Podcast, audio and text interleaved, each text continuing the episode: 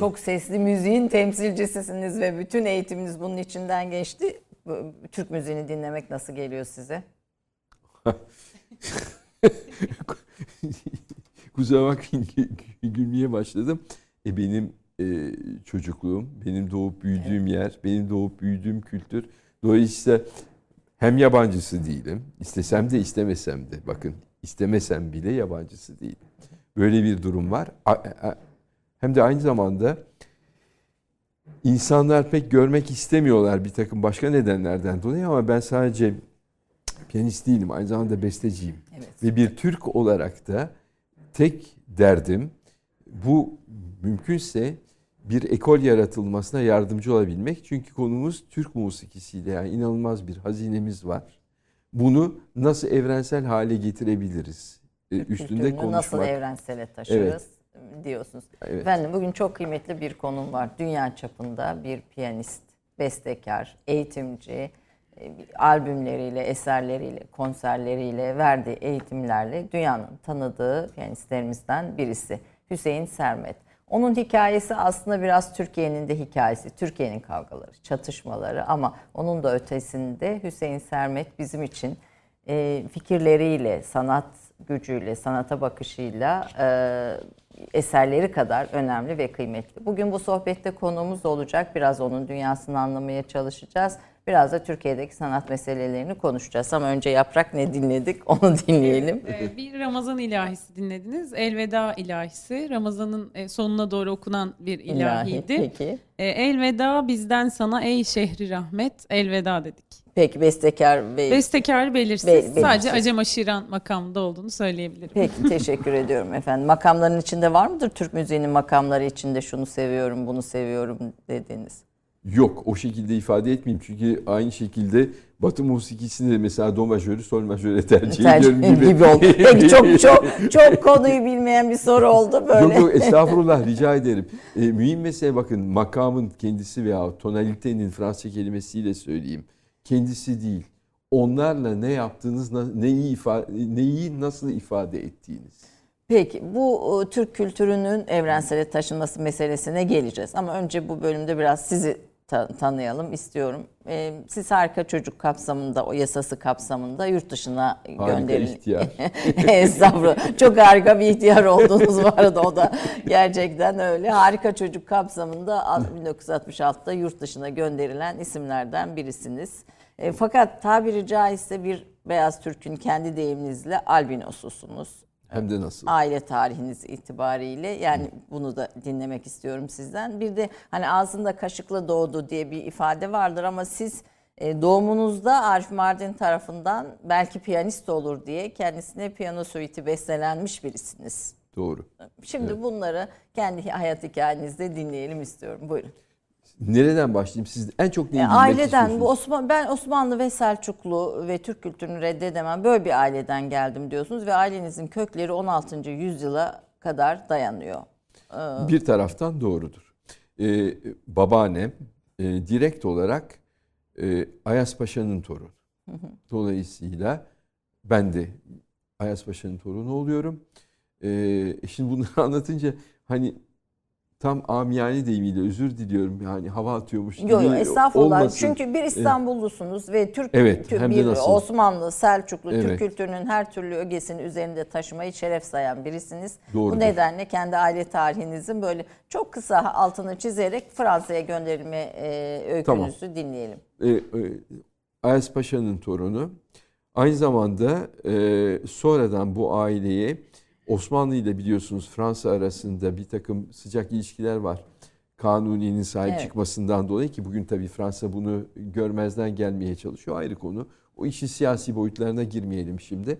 E, ve o iyi ilişkilerden dolayı e, bizim e, barut, e, top gibi silahlarda biraz geri kaldığımızı fark edince Fransa'dan rica ediyorlar bir uzman gö- e, göndermesini. Ve o uzman da humbaracıdır. E, e, asıl ismi Comte de Bonneval. Yani Bonneval kontu. E, buraya geliyor. Malum siz zaten Evet. hikayeyi ezbere biliyorsunuz herhalde. Onun için çok fazla anlatmama gerek yok. Humbaracı Ahmet Paşa oluyor.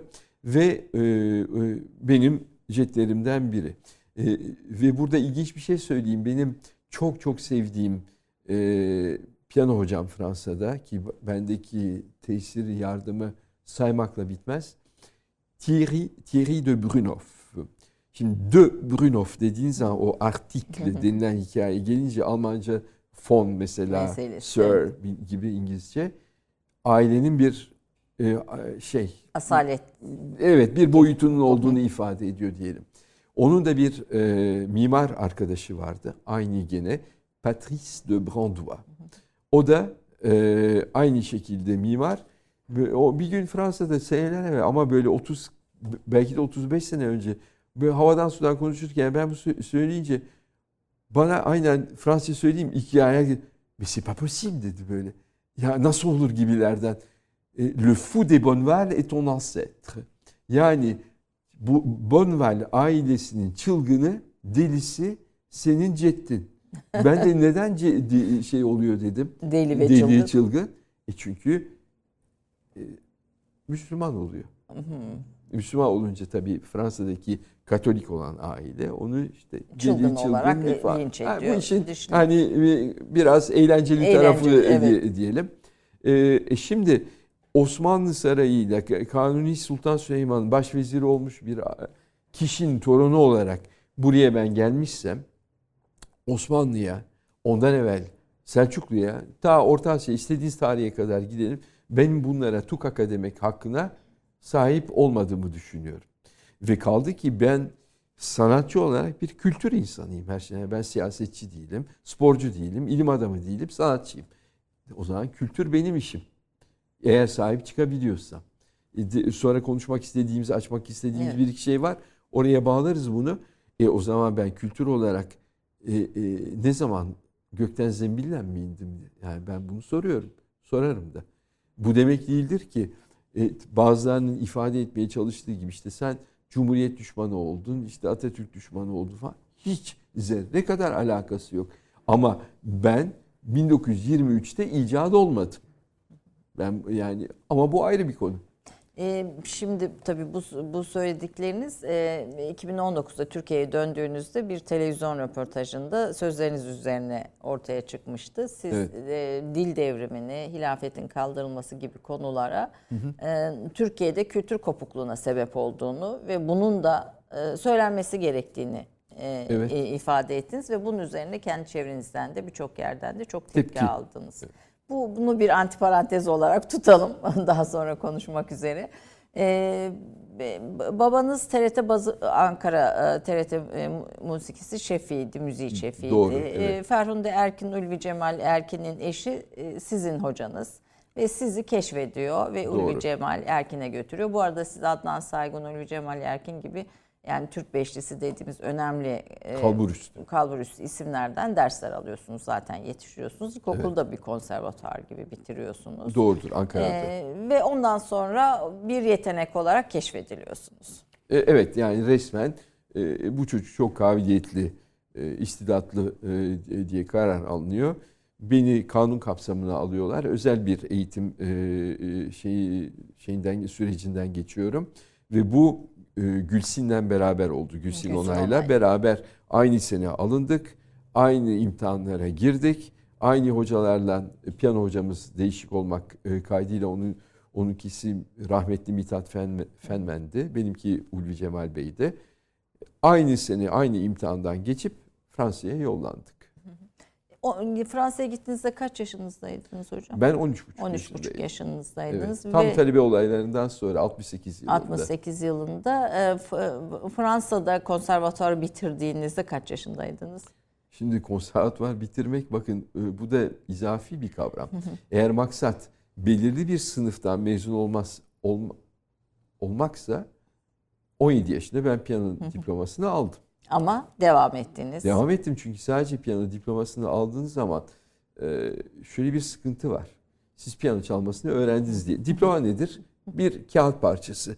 Sizin bir konuda öğrenim gördüğünüzü tescil eden belgedir. Piyano sınıfında bu çocuk okudu mezun oldu diye bir kağıt. Eyvallah. Ama iyi müzisyen olduğunuzu gösterir mi? Hayır. Çünkü her sene Paris Konservatuvarı olsun, dünyanın bütün ülkelerindeki en kötüsüne, en iyisine kadar bütün müzik okulları mezun veriyor. E bunların neden bazıları hiç ortaya çıkamıyor? Şimdi e, ben bunu o zaman sorgularım. Dolayısıyla iyi bir müzisyen olabilmek için yani musiki teknikleriyle, tarihiyle, kültürüyle onunla bir şekilde cebelleşerek yoğunlaşmak gerekiyor. Dolayısıyla ben armoni, kontrpuan ve beste sınıflarını ve yüksek yüksek kelimesi tam tercüme olmuyor. E, e, Fransızcası analiz supérieur yani yüksek analiz. e, Biz diye. yüksek analizi çok kullanmıyoruz. Sizin Evet. röportajlarınızda dikkatimi çekti. Bu Evet. Fransızcadan siz Evet, söyleyince. e, yani ifade etmeye çalışıyorum Evet, Fransızca. evet. Çünkü iki tip e, analiz yani bakın analiz diye mahsus Fransız aksanıyla söylüyorum. Türkçe analizler çıkarsınız işin içinden. Ama onun karşının bir nevi tahlil olması lazım. Tam onu arıyordum E, e, ben de o şey, kelimeyi. e, evet. E şimdi e, e, biz farkında olmadan da bu arada işte e, Türkçemize lisana sahip çıkmak lazım diyorum. Ben 50 yılım Fransa'da geçti. Ona rağmen elimden gel- geldiği kadar çünkü bunun üstadları var tabii bu ülkede ve onların yanında solda sıfır kalırım. A, a, a, e, ilk kere iki dört. Ama e, e, insanlar bilmeden ikide bir Fransızca kelimeleri koyuyorlar ve onların Türkçe karşılıkları var. Şimdi tahlil kelimesine gelirsek e, sıradan hani böyle bak evladım işte bu sonat formunda bu rondo formu falan diye üstün körü geçersiniz. Bu yüksek tahlil ve dediğim veya derin tahlil diye belki e, şey dersek o baş, bütün başka bir yere gidiyor. Yani bunda e, bütün bunlardan işte mezun oldum. Tabii bu da bir süreç, bir zaman alıyor. E, fakat bu arada yarışma, uluslararası yarışmalara da katıldınız. Tabii. Bil- Bu arada kadarıyla. Oda musikisinden de onu da söylemeyi unuttum. Ee, benim devrimde onu da ifade edeyim yani herkes Avrupa'yı olduğundan başka bir şey zannediyor. Benim devrimde yabancılara ki ben Türktüm tabii. Paris'te konservatuvarda troisième cycle yani en üst master mı diyeceğiz? Bak yine Türkçe Evet, ya evet. şey demiyoruz. Yani En- mesela e, master'la ustalık evet, aslında çok evet. örtüşmüyor. Ee, Yani tabii tabii. tam ör- örtüşmüyor. Üstad çünkü master diye baktığınız zaman onun Türkçe tercümesi üstad. E, Fransızcası maître, e, maestro, İtalyanca biz müzisyenler maestroyu çok iyi anlarız. E, üstad. Şimdi e, e, e, oda musikisinden benim e, onu okuyabilmem için yüzde elli grubun Fransız olması gerekiyordu. Benim de çok iyi bir Fransız kemancı arkadaşım vardı. Türk piyanist, Fransız kemancı. İkisi yüzde elli elli bizi kabul ettiler ve ben oradan mezun oldum. Ama piyano mesela sınıfında yabancı olduğum için oraya girme hakkım yoktu o devir. Yabancıları almıyorlardı oraya Hayır, sadece almıyorlar. Fransızlar. Mesela e, ondan daha evvelki, daha önceki devirlerde 19. asırda çok hakikaten muhteşem bana sorarsanız bir bestecidir. Charles Valentin Alcan. Yazılışı da Alcan yazılıyor. Ama okunuş Fransızca Alcan. Şimdi e, e, Musevi olduğu için Yahudi müthiş bir müzisyen olmasına rağmen e, konservatuvara hoca olarak alınmıyor mesela. Bakın 19. asırda. Ve ben e, bu kişinin eserleriyle 2 veya 3 CD e, doldurmuştum. Şimdi tam hatırlamıyorum. Yani bunun bir önemi yok. Çünkü zaman olarak Liszt ve Chopin'le aynı zamanda yaşamış ve onlar kadar değişik, orijinal ve Ya bir tür. Avrupa'da Batı'da yani özellikle bu tabii yüksek kültür yani sizin Evet. e, iştigal ettiğiniz müzik e, sahası da olmak üzere bu buralarda bir ırkçı tavır e, veya beyaz üstünlükçü bir tavır e, olduğunu e, yani söyleyebilir miyiz? Bugün de daha doğrusu bu tavrın hala devam ettiğini söyleyebilir miyiz? Maalesef. Yalnız ben bunu söylediğim zaman kimse beni yanlış anlamasın. Ben e, ortalığı karıştırmak için konuşan bir insan değilim. Ama bazı şeyleri teşhis etmekle mükellefim. Çünkü doğru teşhis etmezsem tedavi edemem. Burada önemli olan ne? Avrupa'nın hepimiz çok iyi biliyoruz ki maalesef ırkçı bir geçmişi var. Mesela İspanyollar, Hristiyanlar, Arapları geri itmeyi başardıkları zaman aradan bir zaman geçti ve e, 1492'de Isabel ve Ferdinand e, ki Isabel'in lakabı Isabel Fransızcasını söylüyorum. Isabel la Katolik. Şimdi yani o kadar koyu ki artık yani Katolikliği. e, artık uçmuş diyelim.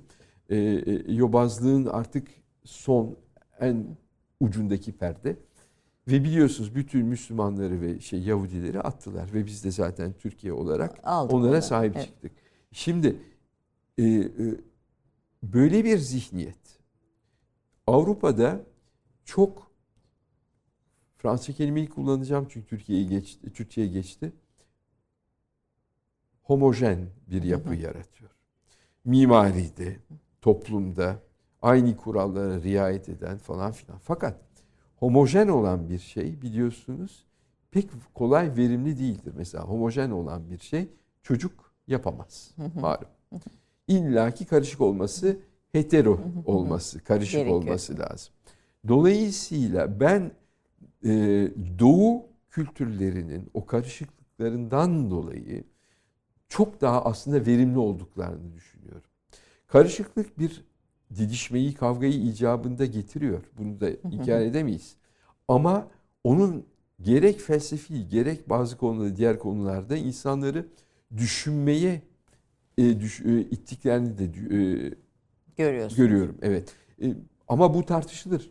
Fakat ben hetero olan her şeyi, homojen olan her şeye her konuda daima tercih ederim. Çünkü Bu Ma- batı, malum batı kültürünün de diyorsunuz bu homojen yapısı işte, o İşte, fırka- e, e, onun homojen yapısı onları Hala- hala yapıyor. sürüyor. Kendisinden olmayanı tutuyor. Bu yabancı bir şey. Ten rengi değişik, dini değişik, osu değişik işte örfü, adeti her şey değişik. Ben bundan yapamam. E, siz yaşadınız mı hiç yani okula kabul edilmeme falan gibi? Yok benim öyle. E, Şimdi siz bana baktığınız Mesela zaman hiç öyle bir şey görmüyoruz. Bir, yani hatta Fransızdan farklı da görmeyebiliriz yani. E, yani bu tamamen sizin tercihiniz. Ben evet Allah Türk'üm. Elhamdülillah da Müslümanım ama e, e, görünüş olarak ten rengi, göz rengi, saç rengi baktığınız zaman Onu kastederek söyledim e, e, efendim. elbette. Avrupa'nın hangi ülkesine gidersem gideyim eğer oradaki lisanı birazcık da konuşuyorsam onlardan biri olarak kabul edilebilirim. Mesela 50 yıl Fransa'da yaşadığım için Fransızca tahmin ediyorsunuz. E, ana diliniz. Yani. evet yani bir nevi e, belki de Türkçeden daha iyi Fransızca konuşuyorum belki de. E, aksansız telaffuzumda en ufak bir sıkıntı olmadığı için ben Fransa'nın hangi ortamına gidersem gideyim hatta bunun, bir gün bunun şeyini de eğlen- eğlenmek için yapabiliriz. Siz- Koluma girin herhangi bir kahveye girelim sizinle. Ben kendimi tanıtayım. Salut, je, je m'appelle Jean-Jacques falan diyeyim. E, Bir müddet sonra birileri gelecek. Ya Jean-Jacques Yani ya, bu kesin yanındaki kesin. hanım nedir? Yani kesin kesin bir şüphe yok yani Yani. böyle bir şüphe olmaz. Onun için hiç benim böyle bir sıkıntım olmadı. Türkiye'ye dönme kararına neyin bu kadar başarıdan yani işte Pekin, Şangay, New York dünyanın bütün önemli salonlarında konserler verdiniz. Önemli isimlerle konserler verdiniz. Doğru. Bir de Barış Derneği kurdunuz e. Fransa'dayken. Biraz ondan da söz edin. Ondan sonra Türkiye ve Türkiye kültür ortamının üzerine döneyim istiyorum. Bu arada reklam süremiz var mı? Peki kısa bir ara verelim. Kısa bir aradan sonra Hüseyin Sermetli ile bu güzel sohbete devam ediyoruz efendim. 30 saniye reklam arası. Türkiye'nin tek haftalık haber dergisi Gerçek Hayat, gündemi yakından takip ettiği dosya ve röportajlarıyla her pazartesi okuyucusuyla satış bayilerinin raflarında buluşuyor. Gerçek Hayat artık sayfalardan dijitale taşıyor. Sayfalara sığmayan yazılar, röportajların perde arkası, interaktif içerikler. Gerçek Hayat artık size daha yakın. Tüm içeriklerden ilk haberdar olmak istiyorum diyenler. Gerçek Hayat, GZT'nin sosyal medya hesaplarına davet ediyor. Reklam arası sona erdi. 1955 yılında İstanbul'da doğan Hüseyin Sermet, 1965 yılında Ankara Devlet Konservatuvarı'na kabul edildi ve Ahmet Adnan Saygun, Ulvi Cemal Erkin'le Ferhunde Erkin'in öğrencisi oldu. 1968 yılında Harika Çocuk Yasası çerçevesinde Türkiye hükümeti tarafından eğitimini sürdürmek üzere Fransa'ya Paris Konservatuvarı'na gönderildi. Sermet, Olivier Messiaen'la kompozisyon çalıştı ve École Normale Supérieure de Müzik'te Tri ve Buyenhoff'un derslerini izledi. Aynı zamanda Paris'te Nadia Boulanger ile çalıştı. Bugüne kadar Semyon Baychkov, David Robertson, Loha Mazel, Mstislav Rostropovich ve Maria Jopiris gibi dünyanın en iyi sanatçılarıyla performanslar ve kayıtlar gerçekleştirdi. Senfoni Orkestra Dos Bayerischen Rundfunks, Kraliyet Filarmoni Orkestrası, NHK Senfoni Orkestrası, Orkestra de Paris ve Detroit Senfoni Orkestrası gibi seçkin topluluklarla çalıştı. 1991 yılında devlet sanatçısı ünvanı verilen sanatçının bestelerinden Reminiscence 1997 yılında Empire Festivali'ndeki premieri France Müzik tarafından canlı yayınlandı. 2001'de Rüya ve Kabus'un premieri Tokyo Senfoni Orkestrası tarafından yapıldı. 2006'da Heykellerin premieri ise İş Sanat'ta gerçekleştirildi. Reminiscence 2 adlı eserinin galasını 2012'de İstanbul'da yaptı. Hüseyin Sermet bugüne kadar Naiv, Harmonia Mundi ve Erato için pek çok kayda imza attı. Ödüllü çalışmaları arasında Ravel'in solo piyano çalışmaları, Charles Valentin Alkan'a ithaf edilmiş 3 kayıt, Maria Jo Piris ile gerçekleştirdiği Schubert'in 4 el piyano için yazılmış yapıtları, Liszt'in son dönem yapıtları ve Si minör sonatından oluşan CD kaydı bulunuyor. Yükselen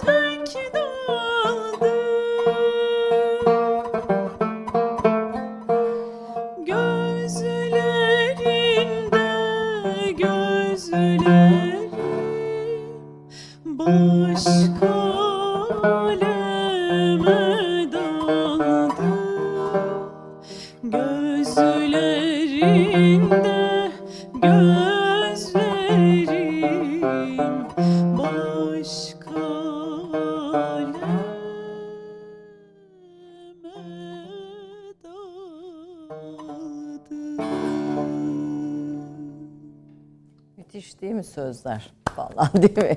Muhteşem. Çok. Müthiş sözler.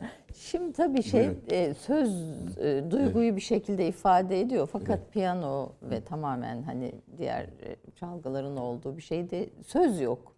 Orada da fakat bir duygu müthiş insana geçiyor. O, o, o siz de bir bestecisiniz, dünya çapında bir bestecisiniz. Nasıl oluyor? Yani biraz onu hani şey olarak şimdi dinlerken e, düşündüm. Nasıl nasıl geçiyor bizi o hüzün, neşe, coşku, kızgınlık? İzin verirseniz bir gözümü kurutayım. Lütfen. E, Size söylemiştim bu maalesef ma- sıkıntılı benim gözlerimde. Elbette buyurun. E, şimdi şöyle bir durum var. Şarkı dediğimiz zaman şarkı formu diye bir şey var. İllaki söz olması da gerekmiyor ama şarkı illaki bir söz olursa içinde musikiyi derininden bilmeyen insanlar için ses ve söz uyumu eğer cuk oturmuşsa tabiri caizse insanlar da tamamen beyin ve gönül olarak kapalı değillerse elbette onların bir noktasına hitap ediyor. Bir, bir yerden yakalıyor. Yakalar. yakalıyor. Yaka, ya- Ama siz musiki denilen olaya kapalı değilseniz ki bazı insanlar tamamen kapalı. Ve ben bunu bir yani bu işi icrasını yapan bir insan olarak, meslek edinmiş bir insan olarak, bir sanatçı olarak kesinlikle e, e, kabul edilebilir görüyorum. Neden? Ben matematik, matematiğe tamamen kapalıyım mesela. Ancak 2, 2 artı 2 4, 2 kere 2 4 seviyesindeyim. Bölmenin bana 3'ü 4,5'a böl deseniz bir yerlere sıfır falan koyup virgül yapı tamamen unuttum. Evet. Ya Bu, bu da müzik içinde olabilir diyorsunuz. ben eğer matematiğe bu kadar kapalıysam birileri de musiki sanatın musiki bölümüne Kapalı, kapalı olabilir. olabilir. Ben bunu kabul ediyorum. Ama açık olan bir insan ve kendisinin açık olduğunu farkında olmayan bir insan. Doktor, mühendis e, veyahut da e, ayakkabı tamircisi hiç fark etmiyor. O insana düzgün bir şeyi düzgün bir şekilde hangi tarz ve üslupla olursa olsun dinletebilirseniz muhakkak bir yerden dokunur. Muhakkak. Ben çok gördüm Türkiye'de ya abi ifade böyle biliyorsunuz. Ben bu batı musikisinden hiç hoşlanmıyorum, anlamıyorum. Ee, dangır dungur bir şey çalıyor adamlar. E tabii nerede anlasın? Çünkü ne evde dinlemiş, ne öyle bir kültürü var, öyle bir birikim yok. Dolayısıyla adama herhangi bir eseri isterse en muhteşem eser olsun. Bir de kötü olarak çalarsanız o adam ondan hiç hoşlanmaz. Sevdiremezsiniz. Ben bakın müzisyen olarak başka bir kendimden bir misal vereyim. Bin, yani yılı önemli değil. 16 yaşındaydım galiba. Paris Konservatuvarı'nda bir e, zorunlu eser, bir imtihana gireceğiz. Yani bütün piyano sınıflarının bir bila istisna. Bütün piyanist talebeler aynı eseri çalacaklar. Onun dışında başka bir programları var. Chopin'in Şimdi bunu söylediğim zaman birileri ah ah ah edecek. Meşhur Polonaise Fantezi diye bir eseri vardır. Polonaise Fantezi ve muhteşem bir eser. Ben bu eseri bir veya iki kere radyoda mı plakta mı bir yerde dinlemiştim. Ne beter eser diye kendimce bir kanaate gelmiştim. Bakın ve üstelik biliyorum güya musikiyi. Ve o eser zorunlu olarak karşıma çıkınca kısaca söyleyeyim. Ben de küfrün bini bir para. Mahvolduk, öldük, bittik. Şimdi bundan kim uğraşır lan karışık. Ee, bir çalışmaya başladım. Ve o eserin muhteşem ötesi olduğunu farkına vardım. Ve beğenmediğim, e, niçin beğenmediğimi anladım. Kötü icraları duymuşum. Bir şeyi beğenmediğiniz zaman şu şekilde düşünün. Eseri bilin, bilmeyin. Hiçbir önemi yok. Yüzde doksan icracı sorumludur. Yüzde on besteci sorumludur. Çok önemli bir şey söylüyorsunuz. Yani sevmiyorsak din ve dinlediğimiz bir şey oluyorsa Evet. bu icra ile ilgili bir sorun. Evet. E, e, şimdi bu kadar muhteşem bir icra şu anda biz iki saniye evvel yaşadık bunu. Evet. Furkan da sağ olsun. E şimdi aynı şeyi ben söyleyeyim. Siz yandım Allah diye buradan e, e, Üsküdar'a kadar koşarak gidersiniz. Çünkü, çünkü o yapamam çünkü. Bu, bu sevmediğim, anlamadığım için ne sesim, ne tekniğim, ne bilgim ona müsait değil. Ve ben bunu söylemekten kesinlikle utanmıyorum. İlk kere iki dört. Ama hiçbir zaman şunu unutmayın. icra, icracı çok önemli. Bu. Herkesin anlayacağı bir şeydi. Musikiyi bir kenara bırakalım. Tiyatro. Kötü oyunla iyi oyun arasında. İşte kafatasına elime aldım. To be or not to be. That is the question dedim. Şimdi, şimdi bunu Yani Shakespeare var, Shakespeare var diyorsunuz yani. adam yazmış ama oynamak Oyna, oynamak var. Ee, böyle konserlerinizi izleyince e, in- internet ortamında ayakta alkışlıyorlar sizi böyle. Devasa sahneler zaten devasa şey konserler. E, e, oluyor arada bir, muhteşem. evet, tabii. Orada geçen bir duygu var yani bu böyle bir e, o, o duyguyu da biraz daha sizden dinlemek istiyorum. çok basit. Adrenalin. Her konserden evvel burada tabii söyleyemem tahmin edemeyeceğiniz küfürler kendime. Ben ne ettim de işte buldum. Ne başka bir hayatta memur olamaz mıydım? Başka bir mesele falan filan. Neyse hepsini anladınız. Evet. Sahneye çıkıp o korkuyla hala korku var. Çünkü, Hala var mı o korku? tabii var. Ondan sonra şey e, başarılı bir şekilde başlarsam o çok önemli. İyi başlamak. Çaldığınız eser ne olursa olsun. Arkasını iyi başlarsanız daha kolay iyi getirebiliyorsunuz.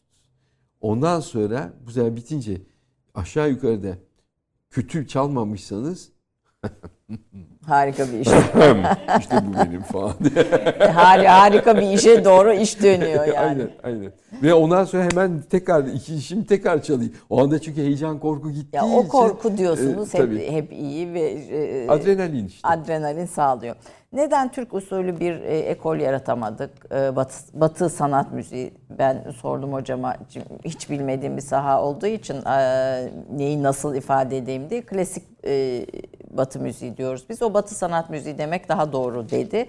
Onun izniyle batı sanat müziği diyorum. Batı sanat müziğini e, siz bir röportajda diyorsunuz ki Rusya ile biz yaklaşık yakın zamanlarda 50-60 yıl gibi bir arayla bu bu müzi musikiyi edindik yani öğrendik. Ya tanıştık. Tanıştık bu musikiyle ama onlarda bir Çaykovski çıktı ve devamda bir sürü şey çıktı. İspanya örneğini veriyorsunuz bu çerçevede. Türkiye niye bir Türk usulü ekol yaratamadı, bir harmoni ortaya koyamadı bu konuda? e, armoni demeyelim bir usul diyelim Türkçe Peki. isterseniz veyahut da Fransız kelimesini alalım. Çünkü Türkçe'de de kullanılıyor. Ekol diyelim. Ekol diyelim. Peki Ee, buyurun. şimdi birileri çıkıp yarattık derse e, ben terbiyeli bir günümdeysem güler geçerim. Ee, e, sıkıntılı bir şekilde o günü Peki. yaşamışsam başka türlü olur. Ama e, e, eğri oturup doğru konuşalım. Çünkü hastalığı teşhis etmezsek tedavi etmemizin imkanı ihtimali olmaz. Biz bir Türk usulü e, e, bir şey şu ana kadar yaratamadık. Çünkü bazı, bakın Türkiye'de çok inanılmaz kabiliyetli genç e, meslektaşlar var. Ve hakikaten çok bilgililer. Çok harika gidiyorlar. E, bilgi konusunda en ufak yani tartıştığım hiçbir şey yok teknik olarak. Ama beste olarak dediğimiz zaman şimdi ben Fransa'da okudum. O zaman Fransız ekolünden öyle ifade edelim etkilenmiş olmam gerekirdi. Benim eserlerim Fransız ekolüne pek benzediğini sanmıyorum. Ama bu çok e, açık ve net söylüyorum. Çünkü içindeki kullandığım malzeme Türk ritim olarak şey, e, e, şey keşke bakın şimdi e, Türk'ün aklı biliyorsunuz hep sonradan gelir. Hiç aklıma gelmedi size e, e, yazdığım eserlerden birinin linkini yollayayım. Belki bir iki tane bir iki şeyini tane aslında e, e, YouTube'da girebilir miyiz bilmiyorum ama YouTube'a hiç koymadım. hiç koymadınız. Koymadım Tamam. çünkü konser kaydı ve kayıtların kendisi çok kötü. Ses kalitesi olarak çok Evet. kötü. Ee, Öyle olunca e, hiç koymadım. Ama kötü de olsa bir tını hakkında fikir vermesi Evet. açısından. Mesela şu anda dinlediğimiz şeyi ben alıp kendi usullerimle diyeyim yani e, e, tamamen çok sesli bir hale getirip bunu sun- sunabilirim. Ama bunu yaparken bir, şimdi ben onu o eseri çalıştıktan sonra ortaya çıkacak netice sizlerin hiçbirinizin alışık olduğu bir netice olmayacaktır. Ve 21. asırda yaşıyoruz. Dikkatinizi çekerim. Ben e, Rimski-Korsakov'un e, karbon e, kopyasının müsveddesi halinde bir orkestrasyonla piyasalarda beste yapıyorum diye dolaşamam. Ayıp denen bir şey var. Türkiye'de böyle mi yapıyor bestekarlar? Ben şimdi bazıları evet, Evet. böyle yapıyor. Şimdi isim falan zikretmeyeyim. Evet. Genç, kabiliyetli arkadaşlarımız da onlar çağdaş olma iddiası yüzünden benim için bu benim görüşüm başka bir çıkmaz yola girmiş durumdalar ve bunu dünyaya hakim olmak isteyen biliyorsunuz onun mücadelesini siyaseten gün be gün yaşıyoruz. İşte küreselci bir yaklaşım var. O küreselci yaklaşım e, e, her şeyin tek bir şekilde olmasını arzu ediyor.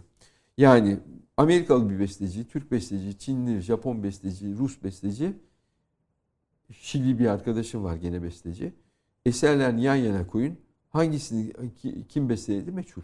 Çünkü üslup artık bir ortalama bir şey haline gelmiş. Benzerlikleriyle. Evet. Bakın bu artık dünya gittikçe hakikaten bu küreselleşme yüzünden ki bunun iyi tarafları da var ama kötü tarafları ben bir kültür insanı olduğum için kültürün yozlaşması olarak görüyorum. İkinci Dünya Harbi'ne kadar hatta ikinci, ikinci Dünya Harbi'nin hemen akabinde hala Avrupa'da Fransız piyano ekolü, Alman piyano ekolü, aka- akabinde tabii ki Rus piyano ekolü. Bakın gene Ruslar, Rus, baleden bahsetmiyorum bile. Ki bunların hiçbirini Ruslar icat etmediler. Ama her birinde söz sahibi, ekol sahibi olmuş bir ülke, bir millet. Ben bunun önünde ceketimi iyilikler helal derim. Ee, e, bunların arasındaki farkı görebiliyorduk. Bugün uluslararası yarışmalara jüri, jüri üyesi olarak gittiğin zaman ki mesela önümüzdeki Temmuz ayında Santander yarışmasına jüri üyesi olarak gidiyorum. 2022 jüri üyesi 1976'da da o yarışmayı 21 yaşındayken girip kazanmıştım o ayrı konu. Şey e, e, e, elimden koymuş gibi biliyorum ki Güney Kore, Japonya, Çin, Fransa, Alman, İngiliz, Batı yani uzak doğu batı fark etmiyor. Hangi ülkelerden kim gelirse gelsin. Ve orada 6 tane çok ortalama bir misal vereceğim. Beethoven meşhur mesela Waldstein sonatı. Alt üstte çalınan İngiliz'i, Fransız'ı, Japon'u, Korelisi. Üç aşağı beş yukarı birbirine çok benzeyecek. Bunun benim için bir kıymeti, harbiyesi yok. Çünkü standartlaşan bir şey var. Ama hakiki kültür böyle bir şeyden yola çıkarak bunu ben bu şekilde ben saatlerce dinleyebilirim. Ama ben tek başıma bir kıstas teşkil etmiyorum. Biz dinleriz çünkü biz Türk'üz evvelallah. Dinletmek var bir. Ama bunu siz mesela ne kadar dinletebilirsiniz Amerika'da, Japonya'da veya Çin'de? Güney Kore'de. Ee, ve- ben bunun misalini vermiştim. Japonların kabukisini aldığınız zaman veya no tiyatro işte tiyatrosunu aldığınız zaman biz Japonca bilmeden, usulünü, şeklini, şemailini bilmeden kaç saat dinleyebiliriz bakarız hiçbir şey anlamadan. Aynı şey. Yani ben kendime 3 dakika diye veriyorum yani. Siz 3 dakika veriyorsunuz. Ben çok meraklı olduğum için ve Kyoto'ya çok çok sık gittiğim. Ben Japonya'ya en aşağı 25 kere en aşağı. Ben çok daha fazla olduğunu tahmin ediyorum gittim. Kyoto'yu da çok severim. Eski başkentleri biliyorsunuz. Ve oranın sokaklarında çok sürtmüşlüğüm vardır tabiri caizse. E, e, gittim en olmadık yerlerinde bir takım şeyleri izleme şansına nail oldum. E, Geisha'nın ne olduğunu da biliyorum. Evet. Ama Geisha'yı herkes başka şekilde Evet. ifade ediyor. Alakası yok. Ve Japonların Geisha'yı izlerken ne olduğunu, nasıl olduğunu izledim ama izledim. Evet. Anlamaya çalıştım. Daha doğrusu Geç hissetmeye hissetmeye çalıştım. çalıştım. Peki biz e, bu bunu hissettiren ülkeler var mı? Yani kendi bir Beethoven'da kendi tınısını, ke- daha doğrusu kendisini hissettiren ülkeler, Rusya gibi. Rusya çok başarılı, Başarılı bu bu konuda. konuda. İnanılmaz başarılı. Ama neden biz de bunu yapmayalım diyorsunuz? ne yapmayalım değil, elimizde yapmamız için yani ahçı olarak her türlü malzemeyi ben en iyi şekilde masanın üstüne koysam ve e, e, sizin de mutfakta ne kadar başarılı olup olmadığınızı bilmiyorum. Ben kendimden misal vereyim. Ben onlardan aşağı yukarı yenecek bir şey çıkaramıyorsam Hüseyin Sermet olarak o zaman ben intihar etmeliyim. Türk kültür, Türk sanatçıları da bunu diyorsunuz düşünmeli. Yani burada Düşünmeli ve, ve yaratmalı. Ama bunu yaratırken işte Rimski-Korsakov'un müsveddesi bir orkestrasyon ve e, e, hala demin aramızda konuşurken bahsettiğimiz bir eziklik vardı. Kendimizi olmaktan ziyade kendimize batının nazarıyla bakmaya çalışarak onun ezikliğiyle Hollywood'un nasıl hani e, doğuyu gösteren sahnelerinde en eski en harcı alem filmlerinden bu yana illaki bir göbek dansözü ortaya çıkar ve oradaki arkasına konulan musiki türünü biliyorsunuz. Evet. Batılı'nın bestelediği. E, bazılarımız hala o nazarla hareket edip de o nazardan bakıp beslediği zaman biraz hazin bir tabloyla Tablo. karşı karşıya kalıyoruz. Şimdi Batı'da e, siz farklı bir ayrıksı bir örneksiniz. E, batı'ya giden sanatçılarımız bizim işte Orhan Pamuk'tan Fazıl Say'a e, bir bir şekilde oraya gittikten sonra Elif Şafak mesela. Elif Şafak e, Batı'da bir isim sahibi olduktan sonra veya ödüller aldıktan sonra e, bir e, Türkiye'ye bakışları çok değişiyor ve Türkiye'yi böyle çok eleştirel. Tabii eleştiride bir mahsur yok elbette her şey eleştirilebilir. Tabii ki. Bu ülkede her şey e, eleştirilmeye müsait ama ve lakin bir küçümseme, bir üst tonaj, hani biz üst kültür grubu olarak e, şöyle filan gibi bir takım tavsiyeler demeyelim ama böyle işte e, şeyler şöyle olmazsa bu ülkeden adam olmaz, işte böyle olmazsa bu ülkeden adam olmaz söylemleri mutlaka geliyor. Siz bunun istisnası bir sanatçısınız. Ömrünüzün 50 yılını Paris'te geçirdiniz. E, buna e, karşı fikrinizi merak ederim. Siz neden öyle olmadınız? Ben şu anda iki arada bir derede kalmış durumdayım. Ne Musa'ya ne İsa'ya yaranamıyorum. Ama öyle bir derdim de yok.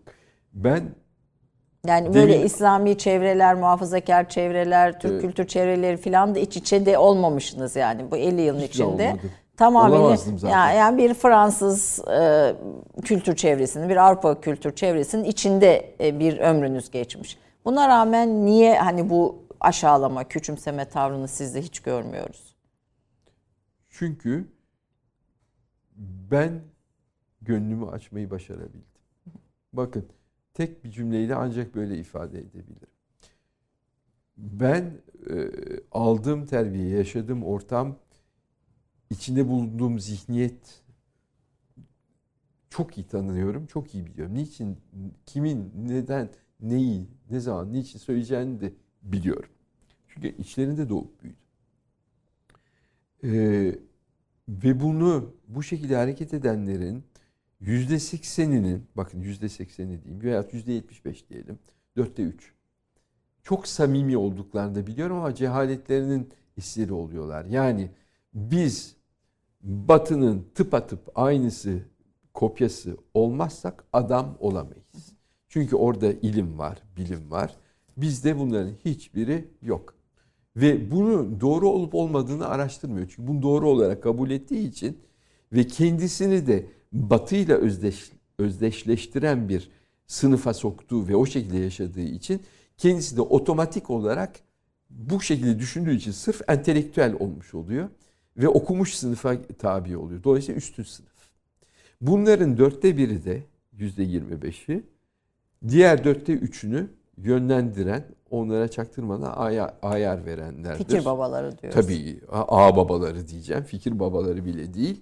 Eğer bu fikirsizliğe fikir diyorsak fikir babaları Peki, diyelim ama babaları, ağ babaları. babaları. E, Şey, onlar tamamen satılmış bir nevi mahluklar ve onlar bilinçli olarak bu işi yapıyorlar. Şimdi ben Türk'üm. Türk bir kere Türk'ün tarifini doğru yapmak lazım. Ben batılı mıyım? Batılıyım. Doğulu muyum? Doğuluyum. Kuzeyli miyim? Kuzeyliyim. Ya, Türk'ün gitmediği yöre, bulaşmadığı kültür yok. Ben bunların her birinin hülasasını içimde yaşayamıyorsam bir takım şeyleri batının o eski demin konuştuğumuz at gözlüğü takmış homojen diyelim, homojen yapısından ve o bakış açısıyla bakarak reddediyorsam ben mahvolmuşum. O zaman Gagavuzları reddedelim. Onlar Hristiyan. Hazar'daki Yahudi olmuş Türkleri reddedelim. Onlar da Yahudiliği seçmişler. Onlar artık Türk değil. Bitti. Ya bir dakika. Arkadaş ne yapıyorsun? Hepimiz Türk'üz yani. E, bir kere ben Türk'üm. Ha biz Müslüman olmuşuz.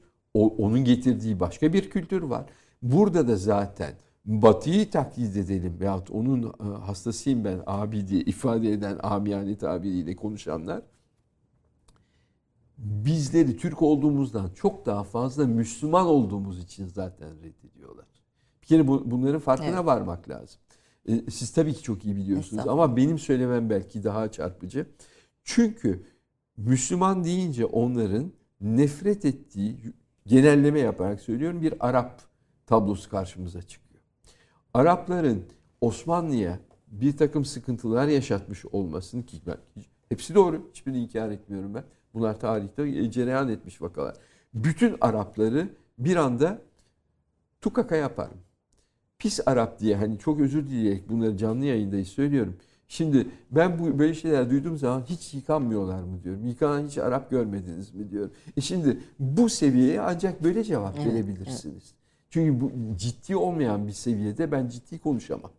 Ancak karşımdakinden dalga geçmeye başlarım. E, e, dolayısıyla e, bu ezikliklerden kurtulmak ve anlamak lazım. Demin nasıl eser Evet. iyi ise icra doğrudur demiştim. Besteci zaten yapacağını yapmış. Ama besteci en müthiş eserini siz kötü bir şekilde yorumlayın iş bitiyor. Siz aynı şey dinler için de gerekli. Siz onu okuduğunuzu anlıyor musunuz? Nasıl anlıyorsunuz? Anladıktan sonra nasıl uyguluyorsunuz? Biz Türk olarak bana sorarsanız bu benim şahsi fikrim. Bu tamamen pro- belki başka bir konu ama İslam'a da en güzel yorumları getiren bir ülkenin ve bir milletin çocuğu olmakla iftihar ediyorum. Özbekistan'daki e, gerek Hanefiler gerek Maturidiler, bu, o Türkiye'deki Mevleviler, Bektaşiler e bunlar inanılmaz bir kültür hazinesi. Ben bunları reddedeceğim. Batı'ya böyle affedersiniz aman aman böyle ağzım açık bakacağım. Ve her yaptıklarını en saçma şey olsa bile alkışlayacağım. Yok öyle bir durum. Burada ayrına varmak yani farkına varmanın bir püf noktası var mı? Bunun böyle olmadığının. Yani bu yüksek hayranlık çizgisinden e, çıkıp böyle bir o tarafa da eleştirel bakabilmeyi başarmanın bir püf noktası var mı? Ne diyeyim bilemedim. Kafayı çalıştırmak. Kafayı çalıştırmak peki efendim. Kafayı çalıştırmak üzerinden devam edelim. Kısa bir reklam arası ondan sonra e, değerli piyanistimiz, dünya çapında ünlü sanatçımız Hüseyin Sermet'le sohbete devam ediyoruz. Aslında e, kültür, sanat dünyası üzerine başladık ama Hüseyin Bey çok sıkı bir entelektüel aynı zamanda. Biz onun hayat hikayesi içinde böyle ve başka konulara da değineceğiz. Reklamlardan sonra bekliyoruz efendim. 30 saniye reklam arası. Birinci sınıf bir kültürün, birinci sınıf bir düşüncenin, birinci sınıf bir duyarlılığın dergisi Cins, hem edebiyat dünyamızın önde gelen isimlerini hem de yeni kalemleri ağırlıyor. Her ay bayilerden ulaşabileceğiniz Cins dergi, dijital dünyaya da yeni bir kapı aralıyor. Sayfalara sığdıramadığımız kıymetli yazılar, merak ettiğiniz yazarlarla cins sohbetler, dergiden ekrana yansıyacak röportajlar ve tabii podcast. Şimdi sizleri Cins'i tüm sosyal medya mecralarından ve gezete.com adresi üzerinden takip etmeye davet ediyoruz. Reklam arası sona erdi. Efendim bir Türk sanatçısını bugün konuk ediyorum Hüseyin Sermet Bey'i. Fakat çok e, konuşacak çok da konu var. E, Hüseyin Sermet Bey e, Türkiye'de çok üstün kabul gören bazı müzisyenlerin yaptıkları bestelerin beste bile sayılamayacağını, bunların basit aranjmanlar olmaktan ileri gidemediğini söylüyor. Türk kültür çevrelerinin bu noktada kendi kültür birikimini de öne çıkarması gerektiğini söylüyor. Ve e, bu beyaz kendisinde bir beyaz Türk olarak beyaz Türklerin son derece yüzeysel, kültürsüz, verimsiz bir çevre olduğunda yine daha önce katıldığınız bir röportajda söylemişsiniz ve bu vasatlığın sebeplerinden birisi de Cumhuriyet'in kültür radikalizmi diyorsunuz. Bu cümlelerle olmasa bile bunu özet ve bu bize zarar veriyor. E, bu değerlendirmelerin akabinde bir sosyal medya lincine uğradınız 2019'da Son derece Türkiye e, Türkiye'ye döndü. Ama siz eleştirilerinizi öbür taraf her tarafa da yapıyorsunuz. Yani bir metal yorgunluğu değil, bir paslanma olduğunu da söylüyorsunuz. Yani bir tarafın insanı olarak da söylemiyorsunuz bunları. Ee, biraz bunu konuşalım iste- istiyorum. Bu ataleti, sizin tabirinizle bu paslanmayı atmak için ne yapalım? Ee, bu o, bu, bu kopukluğu, kültür e, devrimlerinin ortaya koyduğu kopukluğu, kavrayış kopukluğunu, algı kopukluğunu tedavi etmek için ne yapmamız lazım? Ee, Fazıl Saylı Tayyip Bey'in e, arasındaki e, tartışmalarda değilim veya bir mevzuda da e, görüşlerinizi söylemiştiniz ve büyük bir destek veriyorsunuz e, Cumhurbaşkanımız Tayyip Erdoğan'a da. Onu da onun sebeplerini de dinlemek isterim. Bir gönül, bir muhabbet e, duyduğunuzu söylüyorsunuz. Onu da dinlemek isterim. Doğrudur. Şimdi neresinden başlayalım? Çünkü o kadar çok şey var ki. Peki hangi, ön- hangisinden önce şu şey- efendim önce e, beyaz Türklerin e, yüzeysel, kültürsüz, verimsiz bir çevre olduğu fikrinden yola çıkarak Cumhuriyet'in kültür devrimlerinin bize ortaya koyduğu kopukluğu çok kısa sonuçları itibariyle konuşalım. Tamam. Ee, e, şimdi iyi tarif etmeme izin verin. Cumhuriyetin ben Cumhuriyet bir devlet idare şeklidir. Krallık olur, imparatorluk olur, diktatörlük olur. Her şey olur. Cumhuriyet bunun şekillerden biri. Zaten Cumhurbaşkanı olan, Cumhuriyet şekli olan bir takım memleketler var. Biliyorsunuz diktatör tarafından, Evet, evet. otoriter rejimler tarafından idare ediliyor. Güya demokrasi olan e, cumhuriyetler var. Mesela Fransa gibi diyelim. E, fakat Fransa'nın da artık ne kadar demokrasi... e, e, e, Fransa bir kelime vardır. Diktatür, demokrasi. İkisini birleştirip demokratür yaparlar. Yani diktatörlüğün son hecesiyle ikisi arasında bir yerde. Şimdi, ama bunlar siyasi meseleler. Şimdi bizim kültürel olarak konumuz şöyle. Cumhuriyetin verimsiz olması Cumhuriyetin kendi, kendisinden kaynaklanmıyor. Getirdiği bakış açısından ve batıyı körü körüne Taklit. taklit etmek e, e, zorunluluğundan kaynaklanıyor. Biz kendimizle ilgili her şey e, her şeye gericilik, yobazlık yaftasını yapıştırmaya devam edersek e, bu e, sanattaki e, vasatlığa yol açtığı vasatlığı önleyemeyiz. Yani siyasi bir durumun kültürel, kültürel bir bakış açısının sanata yansıması o eşittir vasatlık. Bunu cebir olarak bu şekilde Evet. bir formülle e, e, ifade edebilirim.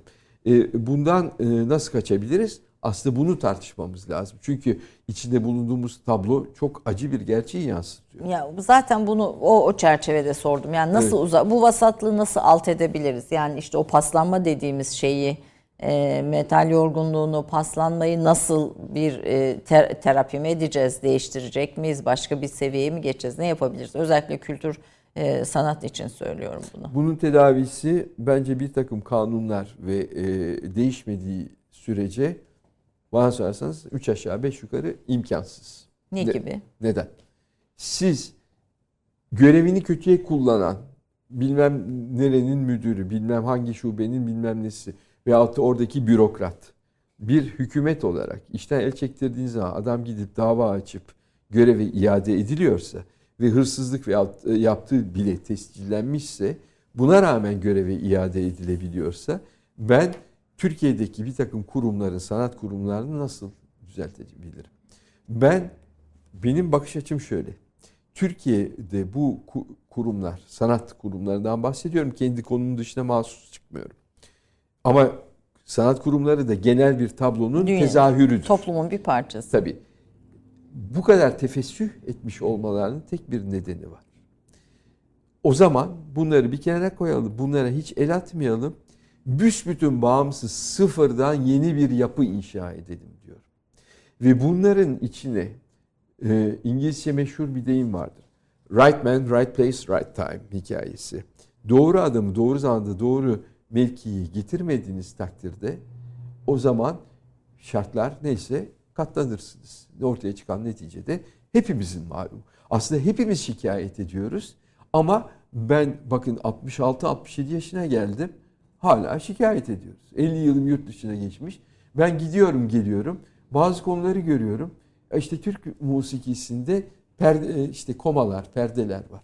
Aa, yeni öğrendim. Vallahi bilmiyordum. E Batı musikisinde de yok. Ha öyle mi? E biz bunları nasıl birleştireceğiz? Bence bir çalışma grubu kuralım. Ondan sonra onlar da Pusevi makamı için ayrı bir şey. Alt çalışma grubu. Kürdili Hicazkar için başka bir yani mübah hepsini saymayayım. Evet, Ve bu e, o sittin sene diye bir tabir var. Bitmez bu iş. Bitmez. E, bir ara karar alıp bir yola çıkacaksınız.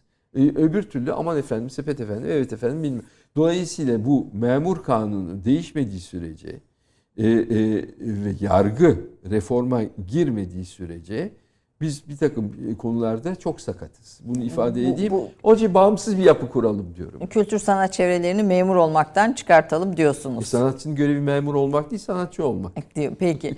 E, vakti zamanında masondum ama sonra o, anladım diyorsunuz. E, hatta Scientologistlerin de size geldiğini, FETÖ e, ekibinin de yine geldiğini söylüyorsunuz. Bu arada Ne kadar kıymetli bir insanım. e, altı kere de hatim indirdiğinizi Türkçe meal e, olmak Tabii üzere. Türkçe. Evet, Fransızca, e, İngilizce mukayese etmek için. e, evet, İngilizce Fransızcasından da tercümeleri okuduğunuzu e, söylüyorsunuz.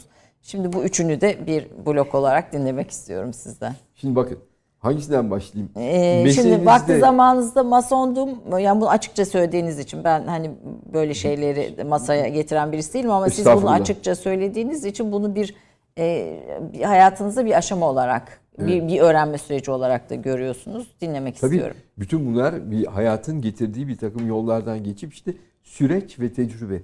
Şimdi mesleğinizde belirli bir seviyeye gelmişseniz hangi meslekten olursanız olun e, masonlardan davet almak çok şaşırtıcı değil tabii ki. Ama e, şunu da ifade edeyim gene masonluk dediğimiz zaman masonluğun bana şöyle bir faydası oldu. E, hep yapmam gerektiğini bildiğim ve hep ertelediğim bir şeyleri masonluğa girince kendim ben çok tembel bir insanım aslında. Bir şey yapmak için yüz bin kere "A- Allah ama yapmaya başladığım andan itibaren de karar verip ciddi ve iyi yapmaya çalışırım. Ertelediğim şeyler neydi? Din meselesinde cahil olduğumu biliyordum ve bu konu ve dinin ne kadar insanlığı oluşturan en ana etkenlerden birini olduğum biri biri olduğunu bildiğim için ve bunu din babında söylemiyorum. Kimse beni yanlış anlamasın. İnsanlar işte din denince hele belli bir çevre işte illaki yobaz bilmem ne diye e, bakıyor. Hayır ben kültür, medeniyet olarak bakıyorum olaya. Ve bunu öğrenmem gerektiğine karar verdim. Ve masonlar da ben girdiğim zaman tabii benden çok daha yaşlı, kelli felli insanların arada bir işte e, e, Yasin'de de şöyle der diyor mesela. Allah Allah diyorum ben şimdi yani şimdi e, nereden biliyor bu falan. Neyse kronolojik olarak Tevrat'tan başladım. Ki biliyorsunuz tuğla kalın Evet, nedir? evet. Ve maşallah var. Hiç üşenmeden başladıktan sonra sonuna kadar okudum. Ama bir kere okudum Tevrat'ı. Dolayısıyla o kadar bilgiyi, o kadar şeyi artık hafızamda ne kalmışsa. Arkadan e, kilisenin resmi İncil'leri, gayri resmi ama kabul gören İncil'leri okudum. Yetmedi. E, e, Hazreti İsa'yı gammazlayan Havari'nin yazdığı bir İncil var. Çok az kişi bilir. Onu okudum. Hatta şu anda bunu çekinmeden ben bunları söylüyorum. Hazreti İsa'nın eşi olan Magdalenalı Meryem ki biliyorsunuz kilise bütün bunları ondan sonra tamamen ortadan kaldırmaya çalışıyor. Halbuki adam evli. Ee, e, yazdığı bir şey var ve o, o onu da okudum. Bunların hep geçelim. edildi. Evet. Barnaba'nın falan Barnabas'ın onları zaten saymıyorum. Bir de çünkü tahmin ediyorsunuz. evet. Ve bu sıralamadan sonra Kur'an-ı Kerim'e e, sıra geldi. Ve e, dediğim gibi çeşitli e, sahiplerle değişik tercümeleri, Türkçe tercümeleri ve ondan sonra da doğru mu, yanlış mı, üç aşağı beş yukarı çünkü kelimeler bazen değişiyor. Evet. Mana değişiyor mu diye Evet. bakıyorum. E, Fransızca ve İngilizce yani en iyi bildiğim iki yabancı lisan olarak e, e, okudum. Dolayısıyla bunların bir kere kült, e, din ötesinde kültür ve medeniyet olarak okutulması gerektiğine ben inanan bir insanım. Ve bu arada da kültür, bilgi, medeniyet ve kültür arasındaki bağların da bağlamların tam yerine yerleştirilmesi gerektiğini söylüyorum. Kültür mü medeniyetten kaynaklanır, medeniyet mi kültürden doğar mesela?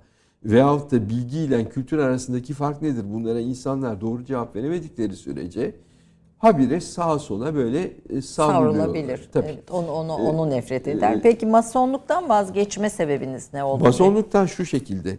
Ben e, çok iyi niyetten girdim. Fakat kendim ilerledikçe işin içinde e, ödev olarak bir e, bu söylediklerim hepsi e, e, şeydir yani hiçbir sırrını şu Evet. anda ifşa etmiyorum. Yani güya gibi yemin falan edilir. Değil şey- değil. şey o değil. kısmında değiliz Herkes zaten. biliyor. Bir, bir Bir düşünce şey bu. tarzından Bir şey, e, konuşuyoruz. mesela ödev veriliyor. İşte ateş, su, işte e, bilmem hava üstüne yaz mesela. Bu felsefi bir konu. Çok güzel bir konu. Bana gelen konu buydu ve ben bunun üstüne yazdım. Evet, bir, e, bende bir tek hava eksikti galiba. Toprak, ateş ve su vardı. Ki biliyorsunuz meşhur bir Fransız filozof vardır. Onun kitapları bu konularla ilgili sadece zaten. Her, her biri bu. Oturup okuyorsunuz bu sefer. Bu, bu sefer zihniniz açılmaya başlıyor. İster istemez aklınızda kalanlara da bir yerde kültür deniliyor. Veyahut da bilgi tartışmaya açık. Her halükarda masonlukta ben kendim ciddi yapıyordum. Fakat bir takım insanların sonradan Google'a gidip Hazreti Google'dan üstün körü bir takım şeyleri alıp böyle şey. Türkiye'de bu tip mesela musikiyle ilgili e, kitap da yazan var. E, o kadar çok kaynak var ki hepiniz Batı musikisiyle ilgili çok güzel kitap yazabilirsiniz. Çeşitli Evet. kaynaklardan toplayın. Bir nevi intihal tabii. O, o kendinizce birleştirin. Onu buradan, bunu şuradan falan. E bir kitap yazdım diye piyasaya çıkarsınız. Masonlukta da bunu gördüm. Biraz yüzeysel bulmaya başladım.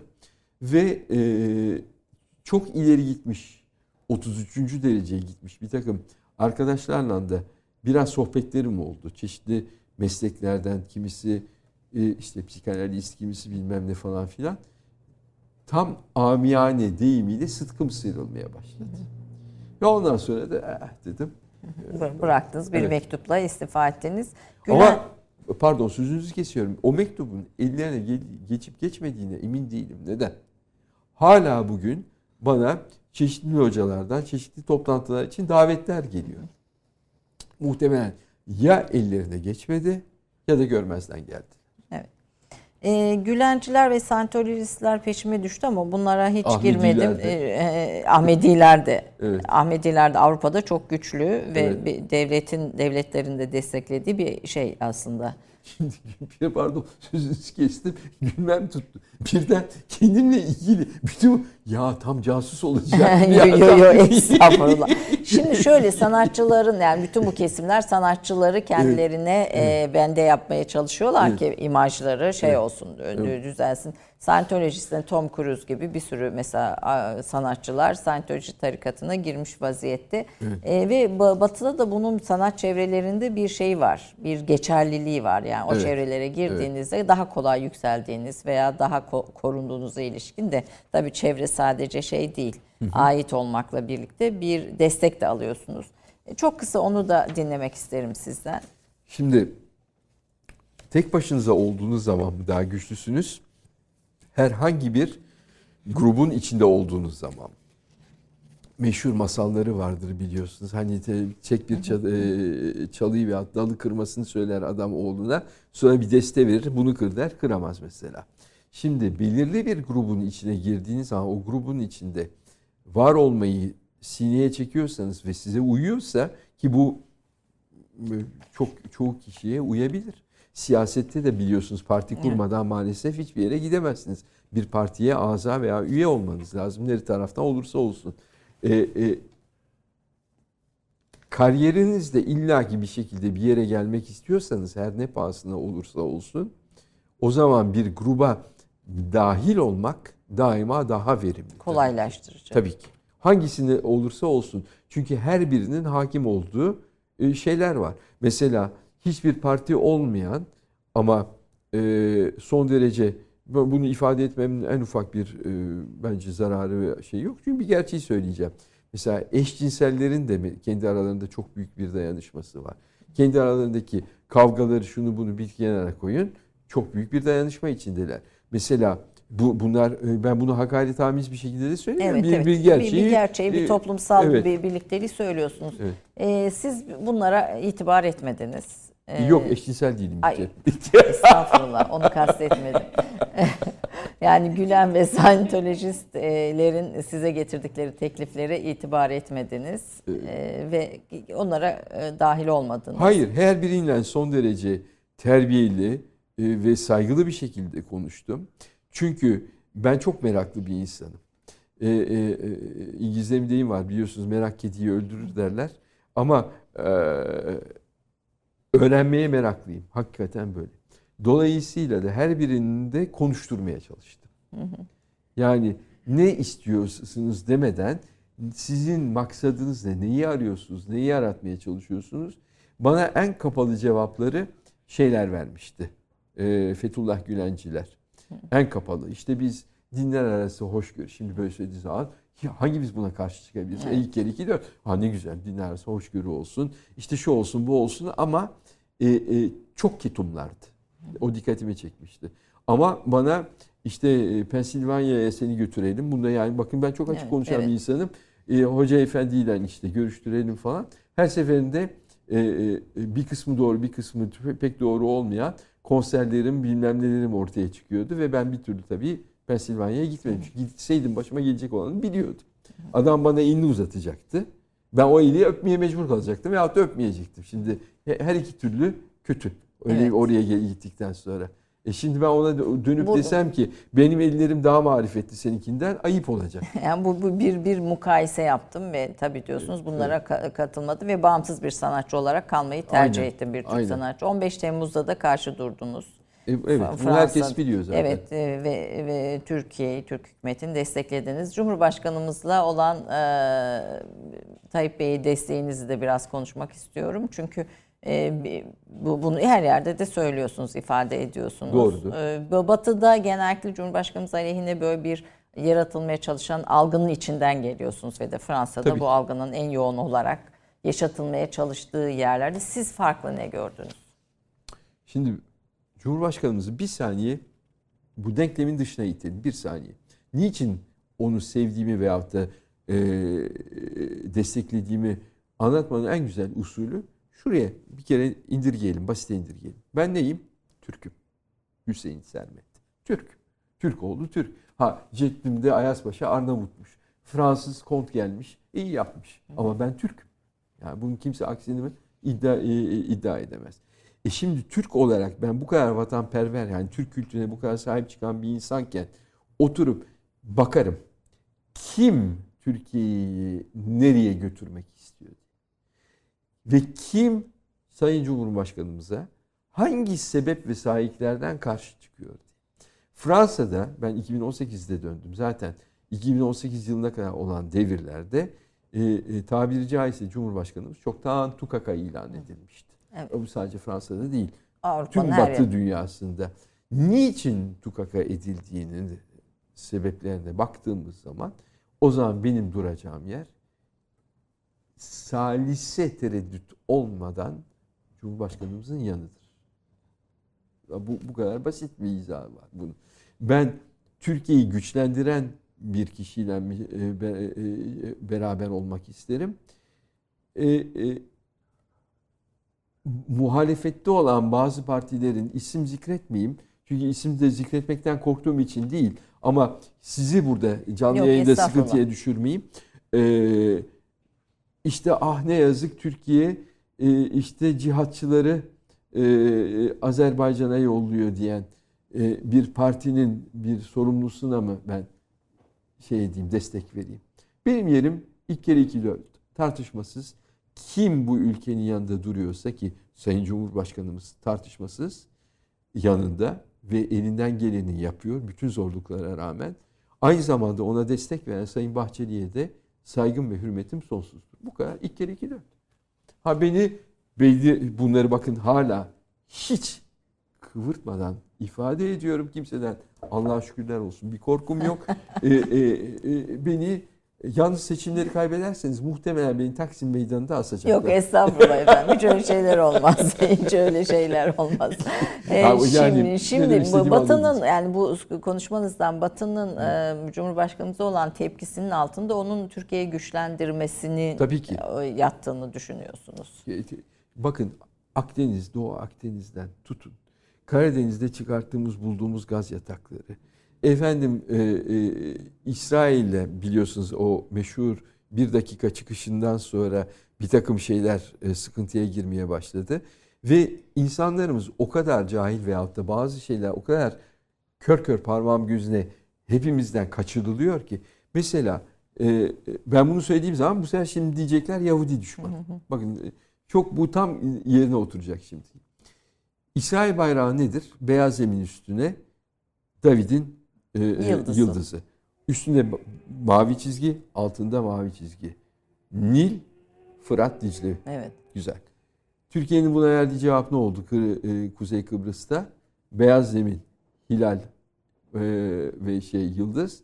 Üstte kırmızı çizgi, Alt. altta kırmızı çizgi. Anlayana. Şimdi e, e, böyle bir resleşme olduğu zaman ben şimdi İsrail'in yanında mı dururum? Türkiye'nin yanında mı? Ha bu demek değil ki ben Yahudi düşmanıyım. Allah şahidimdir ki herkes çok iyi biliyor. Ben kesinlikle Yahudi düşmanı değilim. Bundan sonra vereceğim konserde de e, e, tabii bütün bunları duyduktan sonra çok acil kaydıyla bir yerlere haberler uçurulup konser iptal edilmezse e, e, çok ilginç bir konser olacak Birleşik Arap Emirlikleri'nde ki yeni barışmaya başladık biliyorsunuz. Abu Dhabi'de dikkatinizi çekerim Kudüs Senfoni Orkestrası ile. Hı, muhteşem. Evet. E, sizin sonuna geldi diyor yönetmenimiz ama ben Evet. daha bitirmedim programı diyormuşum böyle. Ben de- E, sizin e, kurduğunuz bir barış derneği var. O barış derneğinde dünyanın birbirine zıt sanatçıları da bir arada konser veriyorlar. İran ve Amerika gibi. Çok kısa ona da Sanatçılar zıt değil de insanlar pek insan her yerde Ülkeler, insan. ülkeler. ülkeler çeşitli sebeplerden dolayı zıt ve e, mesela Kıbrıs'ta e, e, tam e, barış hattının üstünde Yunanistan, Türkiye ve Kıbrıs'ın her iki kesiminden iki piyanist arkadaşla dört kişi konser verdik. Birleşmiş Milletler meşhur o otelin adı neydi hani şey e, orada Şimdi Birleşmiş Milletler'in İngiliz askerlerinin karargahı olarak kullanılıyor. Şimdi adı aklıma gelmedi. Ve bunun gibi dünyanın çeşitli ülkelerinde, çeşitli yerlerde çok ciddi konserler verdik.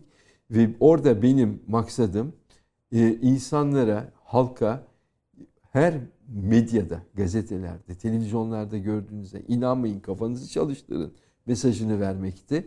Çünkü biliyorsunuz medya çok güçlü bir silah beyin Evet, yıkamak evet. açısından. E, e, Yahudi ve Mısırlı piyanist İsrailli yan yana geldiği zaman kavga etmiyor. Beraber çalıyorlar. Ermeni ile Türk yan yana geldiği zaman kavga etmiyor. Çalıyor. Hem de çok iyi çalıyor. E, efendim Yunan'la Türk yan yana geldiği zaman. E, bunu e, uzatmayayım lafı. Ve ben bu Barış De- Derneği'nde eş başkanı olduğum için çok iftihar ediyorum. Eş başkanımız da Sayın Mark Büker. İstanbullu bir Ermeni arkadaşım. Fransa'da yaşıyor. Sizden benden daha iyi Türkçe konuşuyor ne tabii güzel. ki. Onu da keşke konuk edebilsek. Ee, bir Valla şey. eğer günün birinde arzu ederseniz Vallahi çok mutlu olurum eğer Türkiye'ye gelirse konuk etmekten çok bahtiyar olurum. memnuniyetle ben bunu ona ile- E, ileteceğim. Evet, bunu lütfen iletin. Bir davet olarak da iletin. Çok mutlu olurum.